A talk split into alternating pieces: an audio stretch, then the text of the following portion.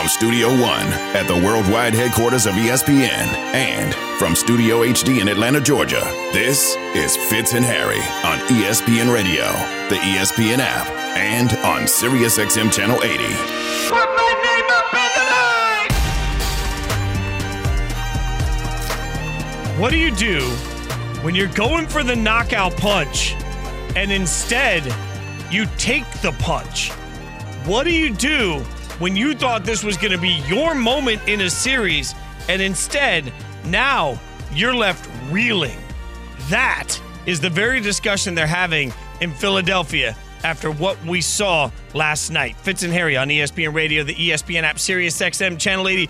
Harry Douglas, Jason Fitz, we're presented by Progressive Insurance. And we said it yesterday, HD, that when the minute we all found out Joel Embiid, the MVP of the NBA, was coming back for game two, this was the attempt to get the knockout punch. Instead, they got knocked out, mm, out by the Celtics 121 87 in a game that staggeringly didn't even feel that close. Like the Celtics came in and they were just, you get a basket, you get a basket, you get a basket, and they demoralized Philly in this game. Fitz, everybody has a plan until they get punched in the mouth.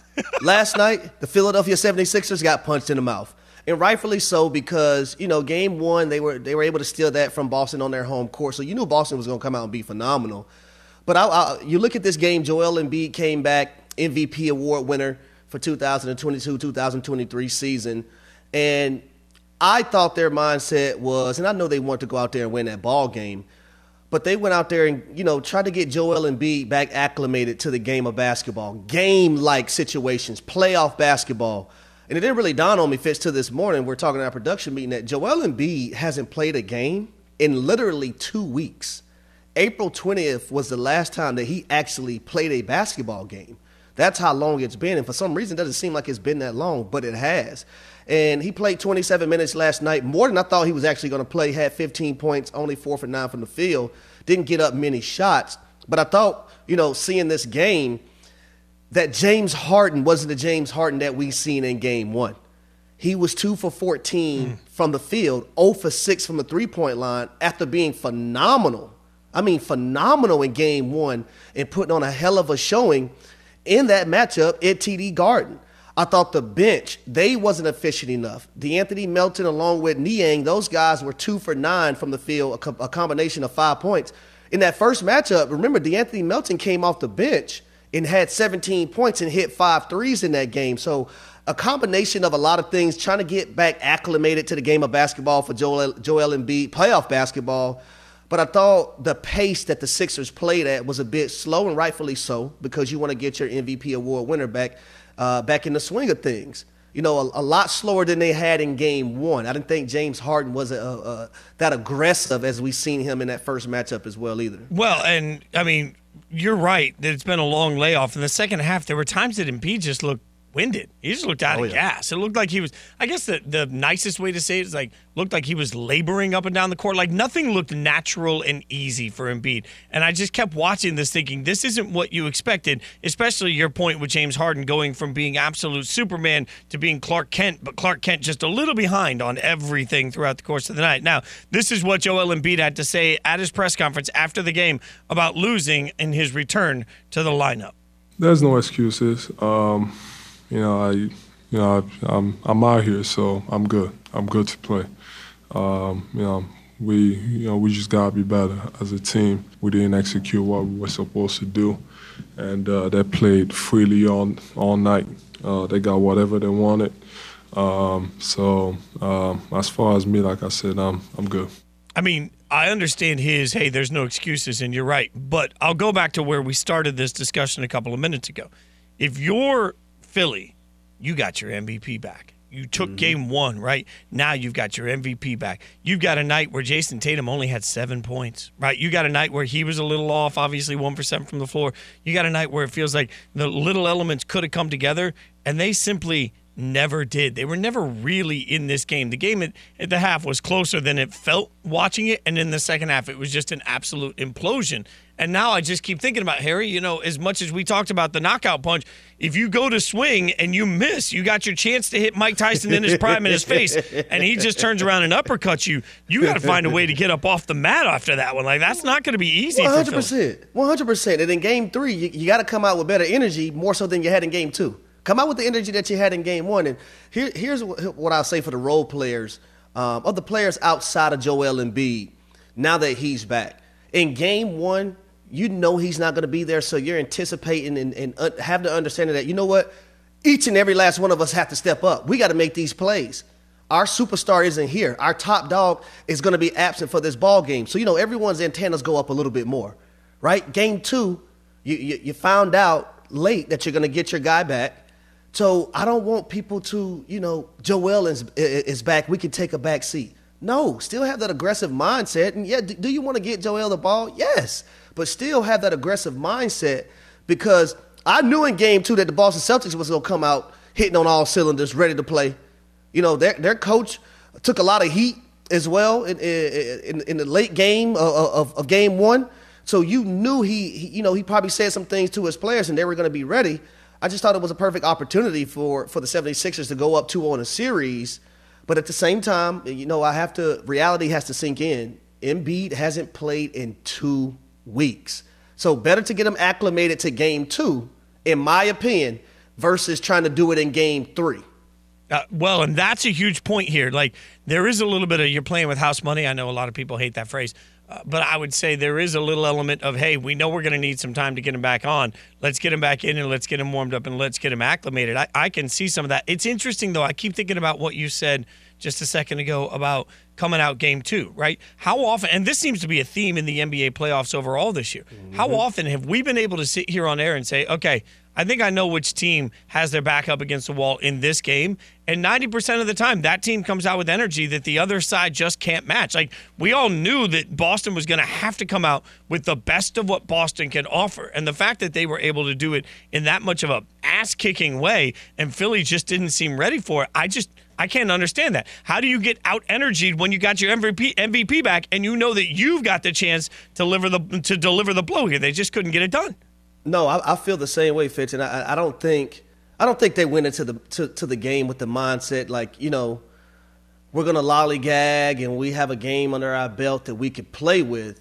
I just think, you know, when you're going against a team who went to the NBA Finals last year, and a lot of people are predicting the Boston Celtics to potentially go back to the NBA Finals this year and have an opportunity to win it. They are the two seed. I think your energy level at any moment, whether you're playing the two seed, the eight seed, the 1,000 seed in the NBA playoffs, has to be up and should be up at all times. I don't think you ever have a moment where you can just sit there and say, you know what, we're going to coast through it, we're going to go through the motions. I just didn't see that, you know, that killer instinct from the Philadelphia 76ers in which you thought they would have had with their 6'10, 260 pound center who just won the MVP, who's been lights out all season for you, when you got him back for a game two and you had an opportunity to go up 2 0. Yeah, I. Opportunity I, to go up 2 0. I, I love everything you're saying there because I'll forgive lack of effort on a Tuesday night in February. Like we can just look around and say hard to get up for that game. There's a lot of games. Yep. In the playoffs, that's not the case. Joel Embiid did afterwards. He was asked why he decided to play in game two. This is what he said. The way we saw it, um, you know, what I have, you know, is you know supposed to be out for what four to six weeks or something like that. So, uh, so I'm not gonna be 100 percent you know, for that whole time, or I'm not going to be fully healed for that whole time. And, um, you know, I felt pretty good, um, you know, to, you know, to play. And I feel like, um, you know, I can help the team, um, you know, defensively and offensively. Obviously, offensively, I, uh, I wasn't as aggressive. Was just trying to let the game come to me. And then defensively, just protecting the rim. And, uh, you know, I did a fine job, you know, when it comes to that. He did. See, I, let, let, let me tell you something important that he just said. He said, you know, coming back into the game, he wasn't as aggressive and wanted the game to come to him. Now, if I'm Embiid, and I don't know if he had these conversations with his teammates or not, but I think that's a conversation that should be had in the locker room with your guys that you're going out there on the court with. Not saying he didn't have it, Like telling those guys, hey, I'm coming back, fellas. I understand I won the MVP. I'm gonna let the game come to me, so they can be aggressive, right? You shouldn't have to tell them, but I would have reiterated it to them anyway, just so they know I need y'all guys to be aggressive. I need y'all to, you know, do what you did in game one. I figure it out. Yeah, you're a thousand percent right. And he needed more help from his support. Also, I mean, they shot 39% from the floor, they shot 20% from three. You, you just look across the board. Boston shot 47% and 39%. I mean, they just got outshot. They got out efforted. They got out hustled. And in a game where they could have put this whole series away, instead they took a punch. So now we'll see how they respond. Now, obviously, plenty of basketball left, and this seems to be one of the themes. Like we see one version of a team game one and another version of a team game two, which brings us to tonight, because tonight, all eyes are going to be on the biggest matchup in all of sports Lakers Warriors game two. Will we see the same sort of turnaround for game two in that series that we saw last night? We'll answer that next. Fitz and Harry on ESPN Radio and the ESPN app. LeBron James and the Lakers steal home court advantage away from the Warriors with a huge game one win in San Francisco. How will Golden State respond? Coverage begins tonight at 8.30 Eastern on ESPN Radio and on ESPN. You can also listen on the ESPN app and on SiriusXM Channel 80. Presented by Indeed.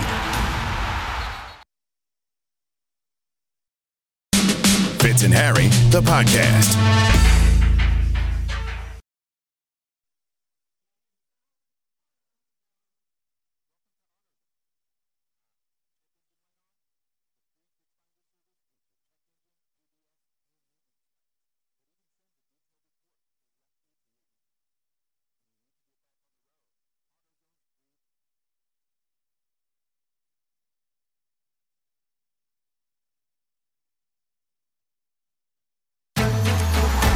James and the Lakers steal home court advantage away from the Warriors with a huge game one win in San Francisco. How will Golden State respond? Coverage begins tonight at 8.30 Eastern on ESPN Radio and on ESPN. You can also listen on the ESPN app and on SiriusXM Channel 80. Presented by Indeed.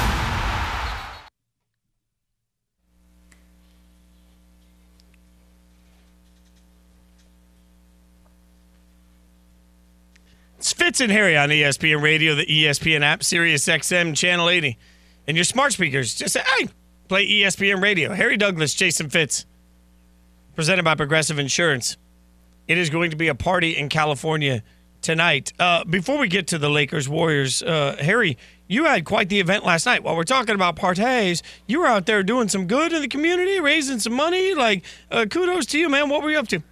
Yeah, so uh, Big Brothers and Big Sisters of Metro Atlanta, I'm an honorary big for, and every year I host um, a fashion play event. It's basically a fashion show where you know we get uh, former Atlanta Falcons and also you know, current Atlanta Falcons to come out and walk uh, the runway. Dillard's is a major sponsor, Fifth Third Bank, the Atlanta Falcons, Arthur Blank, uh, his foundation. Those guys do a tremendous job of supporting the event as well. But man, we have the the bigs and the littles come out and rock the one uh, runway as well. It's just a phenomenal thing, man. We were able to raise two hundred and fifty thousand dollars last night for the event, and basically, man, we we're, trying to defend the potential of these of these young kids. I'm a big believer in you know it's all of our duty and our job, you know, to create a positive environment, also a positive uh, community for these kids to thrive and reach their potential. So whenever you know they call on me and need my help, I'm always be there to assist. This was our fourth one. This is my third year hosting, and I'm gonna be there every year as long as I'm living. So it was a phenomenal last night. A lot of you know top-notch clothes being worn. A lot of people in there supporting. A lot of people bidding on things.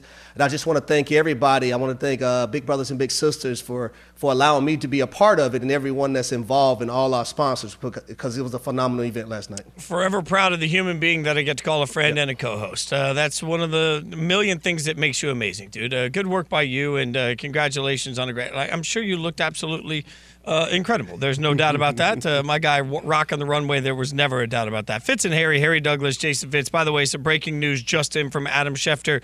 Jalen Carter, now the first 2024 first round pick to reach an agreement, landing a four year, fully guaranteed $21.8 million deal For a source, the deal was negotiated by a whole slew of agents. Uh, obviously, this this is done. These things are slotted, but it is a moment here for Eagles fans to know: four years, fully guaranteed, twenty-one point eight million dollars is the haul for Jalen Carter. And now he gets to move on and start uh, working in his life towards becoming the best professional he can be. Uh, wanted to get you updated on that. Also tonight, again, coverage begins on ESPN Radio at 8:30 for Lakers Warriors. That game is at 9 p.m. Eastern. Coverage begins on ESPN with uh, NBA Countdown at 8 p.m. Eastern. I want you to hear something, Harry. This is Draymond Green on his podcast talking about the Warriors and having to adjust to LeBron in this series. LeBron is playing a totally different style, a totally different game than we've ever seen him play before. And it's interesting figuring it out you're not used to seeing LeBron off the ball so much. And so I thought that was interesting and, and something that we'll have to adjust to. Uh, it's just not your typical LeBron running the show, which which is a bit weird.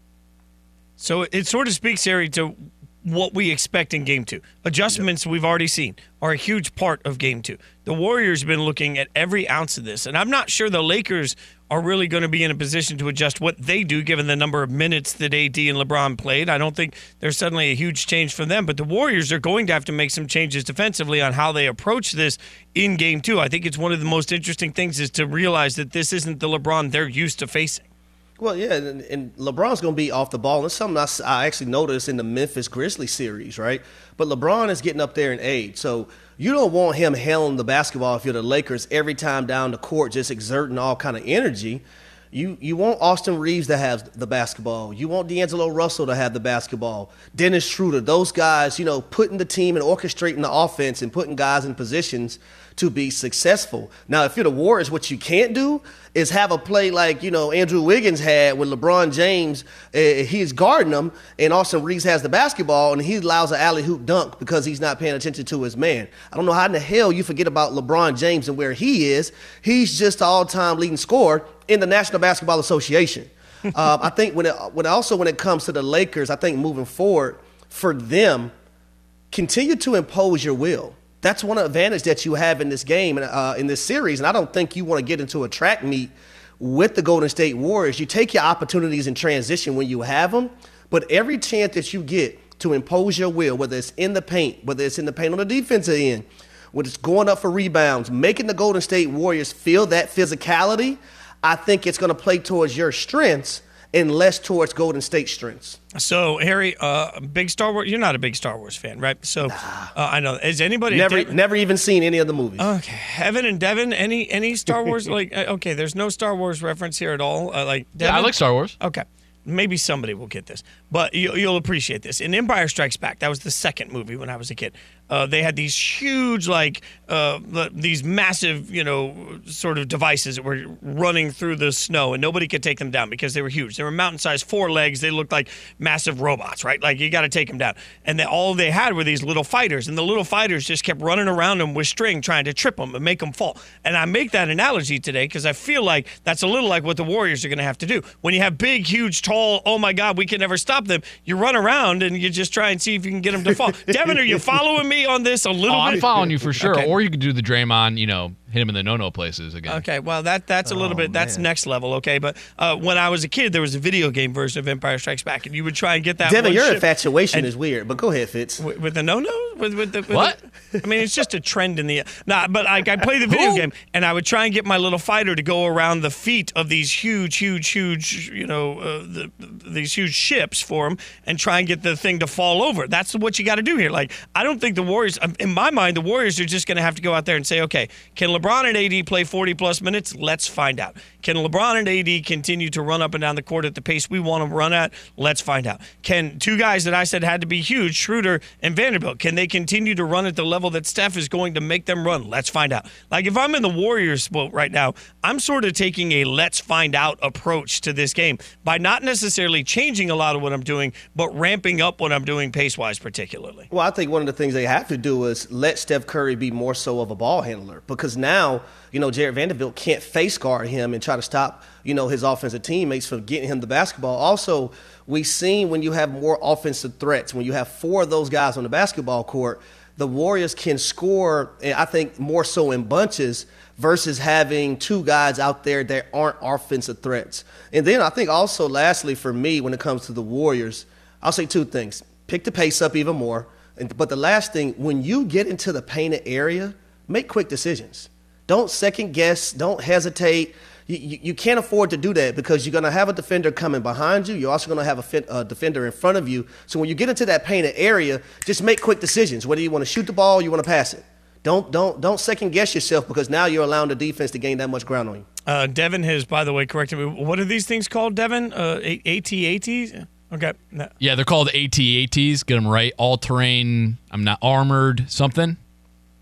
Anyways, may the fourth be with you. May the fourth be with you. I'll try and fit more, uh, more, more weird Star Wars analogies into the show. Fitz and Harry, presented by Progressive Insurance. Looking for a career you'll love with flexibility, great pay, and benefits, and one of the country's top workplaces? Come join their growing team. Go to progressive.com/careers and apply online today. From the gridiron to the big screen. How not making it to the NFL ended up being the best thing for one former player. We'll tell you about it next. Fitz and Harry on ESPN Radio and the ESPN app. Fitz and Harry, the podcast.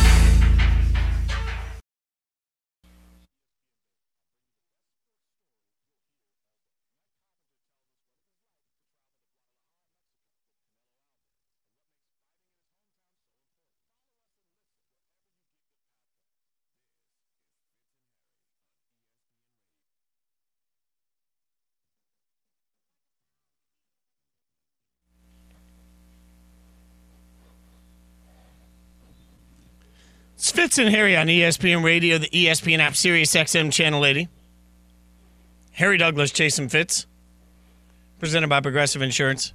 It has been confirmed AT-AT are the names of the, I don't know what you call the, these, like, as transportation, I, I don't know. The, the toy that I wanted in Star Wars, they were huge. Like if you were like me, and you, I mean, I grew up broke ass, but like I definitely always wanted the AT-ATs. Harry, you're just gonna have to Google them. You look at a picture, it looks like this big four-legged thing that's like massive, and you know the bad guys were in it. It's a whole thing. Uh, just just look it up, Harry. I promise. I, I asked my wife. Okay, Harry's never seen. The, yeah, it, it- Harry's never seen the Star Wars movies. I'm dying on the hill here. All right, let's get to somebody that can actually uh, save the show at this point. Omari Hardwick, star of The Mother on Netflix, joining us now on the show. Uh, appreciate your time, man. Uh, uh, really excited for The Mother. Uh, I'm a huge fan of J Lo on the music side of it. What was it like working alongside uh, her on this film? First of all, thanks for having me, my man. I appreciate it, and I and I love that you guys have a show. That's always a good thing. You need you need pro- you need proper souls with proper microphones. How about that? That is very cool. Appreciate Um, that. Yes, she is a giant, obviously in the musical space, as we all know. Who wasn't raised on her music? Who wasn't raised on her art, on her dancing?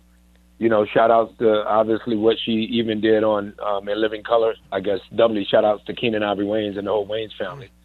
Um, but it's been an incredible journey of me getting to a place where perhaps I embraced maybe the, the, the real movie star in me. You know, I really struggled with that for a long time, being an athlete coming from football, as you guys know, in all sports, respectively. I was baseball and basketball growing up equally, but being a football guy, like really, you know what that mentality is like. And it's so much about what happens, definitely pregame in terms of the X's and O's in the locker room, but but also just in terms of being such a part of a team. And I think it was a hard thing for me to embrace.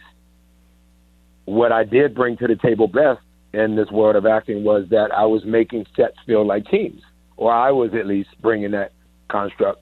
But it's an industry full of individuals who like themselves way too much, if you catch my drift. So I struggled for a long time embracing what would come with that four letter word of, of, you know, becoming a film star, like a, a real that. As much as those were the guys that I really looked up to growing up, from Newman to Denzel to Redford, Steve McQueen, you know, I looked up to those cats. So as much as that was the case, that God was reminding me, you are that. Um, I really struggled with it, and I got to say, working with Jen for me might have been one of the last keys needed at unlocking that door that I was deciding to stay on the other side of, and instead walking into that room of like, you know, am I really own what you bring to the table? Not just as an artisan, former athlete who's really into making the plays and and being as gifted in in the aesthetic of being a, a thespian um, as you were in, in athletics, equally embrace the aesthetic of of holding your own next to a superstar. So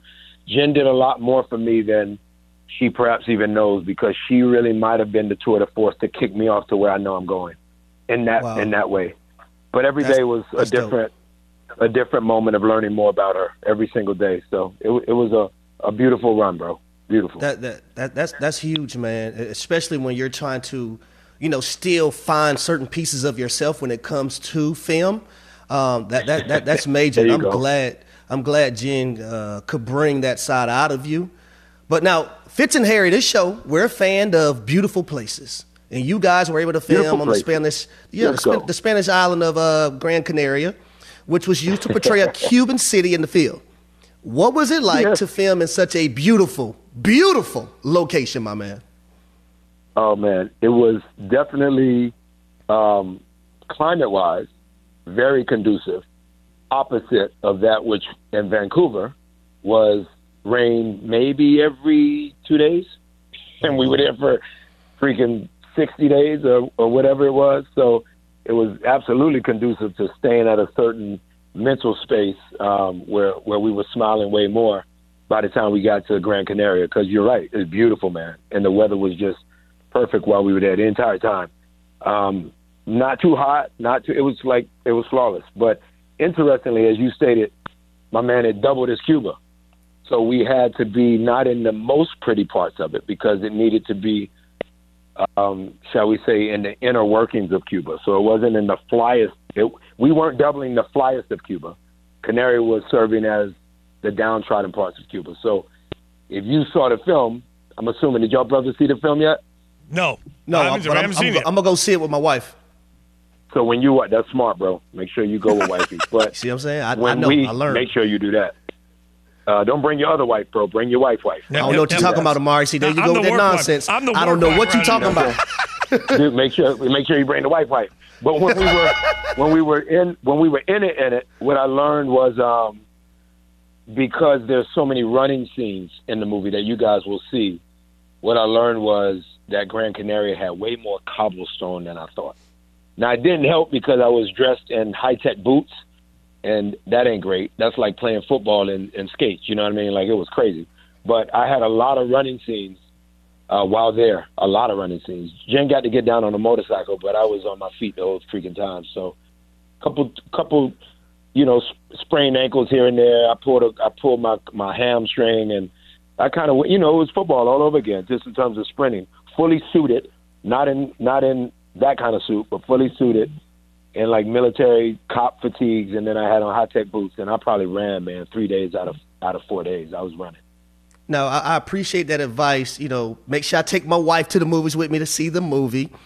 But you you know, I can't take I can't take your parenting advice because you know in Power you're the father of Tariq with his little badass, and in the Power book Well, of that's Ghost, he he You can't, well, you, continues to. take, you can't take ghost uh, parenting advice. You can take Omari's parenting advice. No, no, no, no, no. That's what I'm. Ta- that's what I'm talking about. I'm He's talking like- about he's been Ghost now. about I'm, Ghost I'm talking. About, I'm talking about Ghost now. I because know, see, but Ty- you got to you got to let me know who you're talking about. Because if you want me to, I'm gonna give you a different interview if you're talking to Ghost. This is a whole different interview, dog. Okay, so I'm, I I'm talking to and Ghost now. you. I, I'm talking to these Ghost questions now. You asking? I might come find you if you're talking to Ghost. Look, your little, your little son out here being outrageous, being crazy, and he just like you, Ghost. He learned from you. What do you got to say to the parents out there who need to control their kids and get them on the right track? I would say that timeouts don't necessarily work. As much as all of these parents are believing, the new modern parent is really believing in timeouts. I don't think timeouts ever worked, no matter what era, what generation you're in. Tariq uh, probably needed a couple different kind of moments of being disciplined, but again, that's you know the writing, man. Everything's on page. Shout out to the writers, who of course are striking for a reason. It shows you the value of the pen, my G. You got to write it. Yeah, that ain't on me. is All I did was show up and did my part. You got to write it. I gotta ask you too. Like we know this in your background. You went to Georgia on a football scholarship. Uh, when Georgia's playing the run they're on right now, who you trash talking? Like uh, uh, we talk to the music community a lot on this show, and country music people always trash talk. Who you trash talking when Georgia's winning? Oh, I'm al- I'm always trash talking Alabama. You got to go to the top. You know what I mean? Like people talk about John Stockton, of course, and Karl Malone and people like that, Charles Barkley included, not ever getting rings. who they gonna trash talk forever? They're gonna trash talk a one Michael Jeffrey Jordan. Mm-hmm. Michael probably as many rings as he won, aided obviously by the Robin of them all, and that being Scottie Pippen, and obviously the guru himself and Phil Jackson, and an incredible staff around these guys. Michael, more than he won rings, he basically kept people from winning their rings. So I think mm-hmm. once you get two, and of course my bro who played free safety with us, Kirby, is at the helm as the coach, which has afforded us all to come back as alum because mm-hmm. Kirby is our teammate and he's now coaching. I think we go back at his old stomping ground of that of that which he was trained at. And and you know, Saban is of course the guy who was the guru who trained Kirby. So anybody who played at Alabama, and I got many a friend who did, and anybody who's connected to it, even if their sons play there or their daughters, you know, go to school there or play athletics there. I really go at Alabama, man. I go hard at them. I go at LSU a little bit. I got a couple cats that went to LSU who I like and rock with and grew up with, but Alabama, I'm trash talk- talking to the end, bro, all the way. All right, so so really quick before we let you go, Georgia has an opportunity to three-peat. Do mm. you think it happens under Kirby Smart? I think a three-peat is really hard to come up with, bro. I think that Kirby will have and bring to the table another loud season. If loud is a successful boom, boom, bang out season, I think we'll have that. I think it's really difficult to get a three-peat. I want to believe, of course, that we can do it, but I don't know. And the stuff that happened during the, what, hours after we won with the horrible, sad death of, of the young cat who played on the team equally as sophomore, those things are hard to bounce back from. So if they figure that out, they figure out some locker room stuff and like how to bounce back from that, use that perhaps as, as motivation, then we got a shot. But I think it's really hard to pull up a three-peat, man. What I know is that uh, during those big profile games, Harry and I are usually somewhere on the sideline. You got to come say hi this time, man. Omari, congratulations on The Mother. It begins streaming on Netflix May 12th. Check it out. Make sure you watch it. We appreciate you hanging out. We hope you come back and hang out with us again. Fitz and Harry, I'll be back. Y'all come hang out with me. When That's- I call y'all, y'all better be there when I call you. I that- appreciate Oh, I'm y'all. there. No I'm there, questions. baby. Omari Hardwick, uh, again, Mother starts streaming on Netflix on May 12th. You do not want to miss it. Uh, fun time, man. That, the, the great story for him, too. Uh, loved his honesty about, you know, trying to figure out how to navigate the world coming out of the athletics world. Uh, really cool stuff from him. Lamar Jackson has spoken for the first time since he got his new deal. You want to hear what he said just moments ago. We'll play it for you next. Fitz and Harry on ESPN Radio, Sirius XM, Channel 80. Brought to you by Wendy's $3 breakfast deal. Fitz and Harry, the podcast.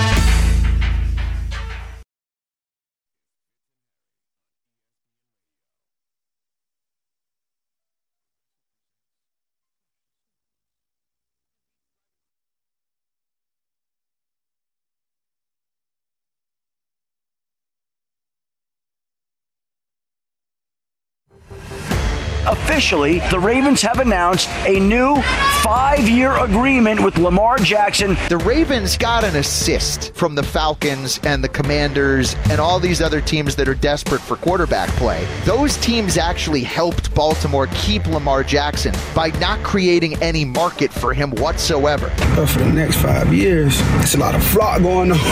Let's go, baby. Let's go, man.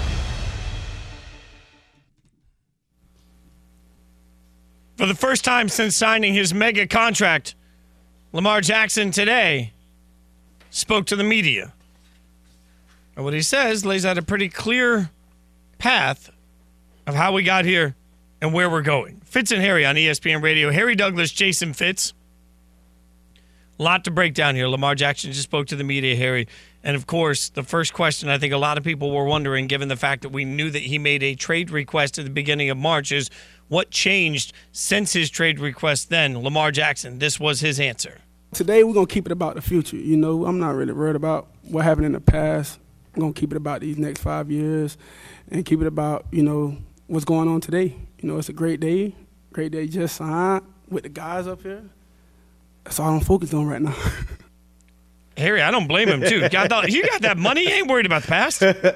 No, that's the right mindset to have, right? Uh, there's no reason to look in your rearview mirror when you have everything ahead of you to accomplish. He wants to win a Super Bowl, right? You can't win a Super Bowl looking at everything that transpired at this moment. You got your money, you got paid. now you have your offensive weapons. It's time to move forward and it's time to get acclimated to this new offense that Todd Monken is going to be running now for the Baltimore Ravens. No more of the Greg Roman situation where it's heavy, heavy, heavy run. You're still going to have the run game, but you're going to have better pass concepts and um, probably a more balanced Baltimore Ravens from an offensive standpoint.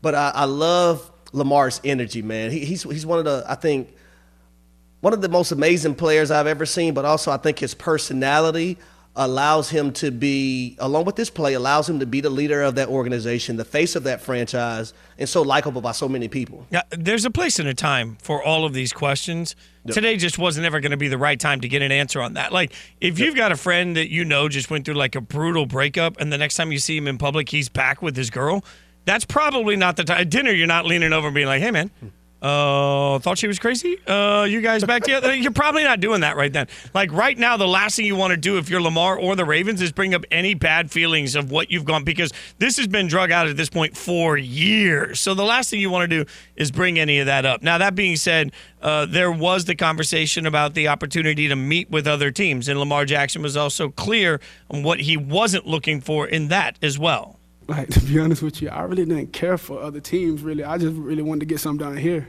Like, I wanted to be here. It was like, man, okay, other teams cool, but I want to be a Raven. Like I said, I said some 2018. You know, I think it was April 26th, if I'm not mistaken, and I meant that. You know, I'm standing on that until I get it done. So I really wanted to get this done before anything, before I even want to, before my time up and branch off somewhere else. You know, I really want to finish my career here and win the Super Bowl here. So that's what I meant. Again, Woo. Harry, like eh, he, he thought he might want to see other people. He shows up at the dinner party with the same girl. Like, there's no way you're gonna be like, I thought you were gonna see other people. Like, it's just not happening. I, well, I, Fitz, I, I, think in this situation, um, I think the Jalen Hurts contract really served not just the Baltimore Ravens but also Lamar Jackson. It was a very pivotal contract uh, to these two sides, Lamar Jackson and his camp, and also the Ravens organization, being able to come to the forefront and be able to agree on a deal which is $185 million guaranteed, $260 uh, over the next five years. I think it's $52 million per year. And sometimes, you know, other things have to happen around you for you to see the light, also for other people to see the light. And I think Lamar Jackson seen the Jalen Hurts contract and seen what the market was.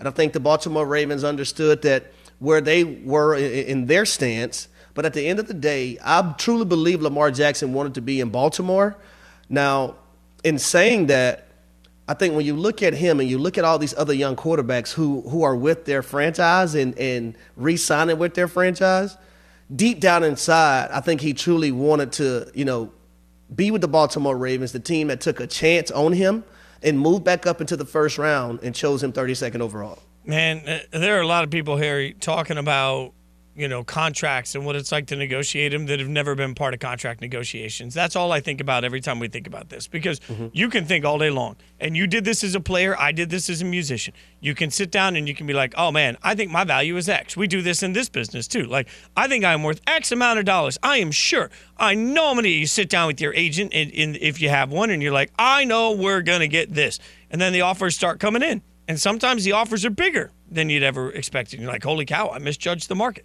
Sometimes the offers are smaller than you expected. Holy cow, I misjudged the market. Misjudging the market is just something that happens. So then how do you adjust to it? He was certain he had a certain market to it. The more information we got to it, the more he had to step back from some of that. He did that, swallowed his pride, if that's part of it, and still takes a life changing deal that's absolutely incredible, Harry. Like, I just think this is normal in contract negotiations, and we're trying to make it out like it's not. Well, yeah, and it's, and it's no shame of Lamar Jackson for what no. he may have thought but now they're to a point now where both sides were able to reach a deal. Now he can move forward and focus on the game of football, right? There's no more dark cloud worrying about are the Baltimore Ravens going to pay me? Am I going to have a contract? Do I have to go out here on the franchise tag? Should I stay true to my principles? There's no more of that. They're at the point now where they can just move on. He can play football. We'll break down more of Lamar, but coming up, why was someone so salty after a huge win? We'll tell you next. Fitz and Harry on ESPN Radio. Fitz and Harry, the podcast.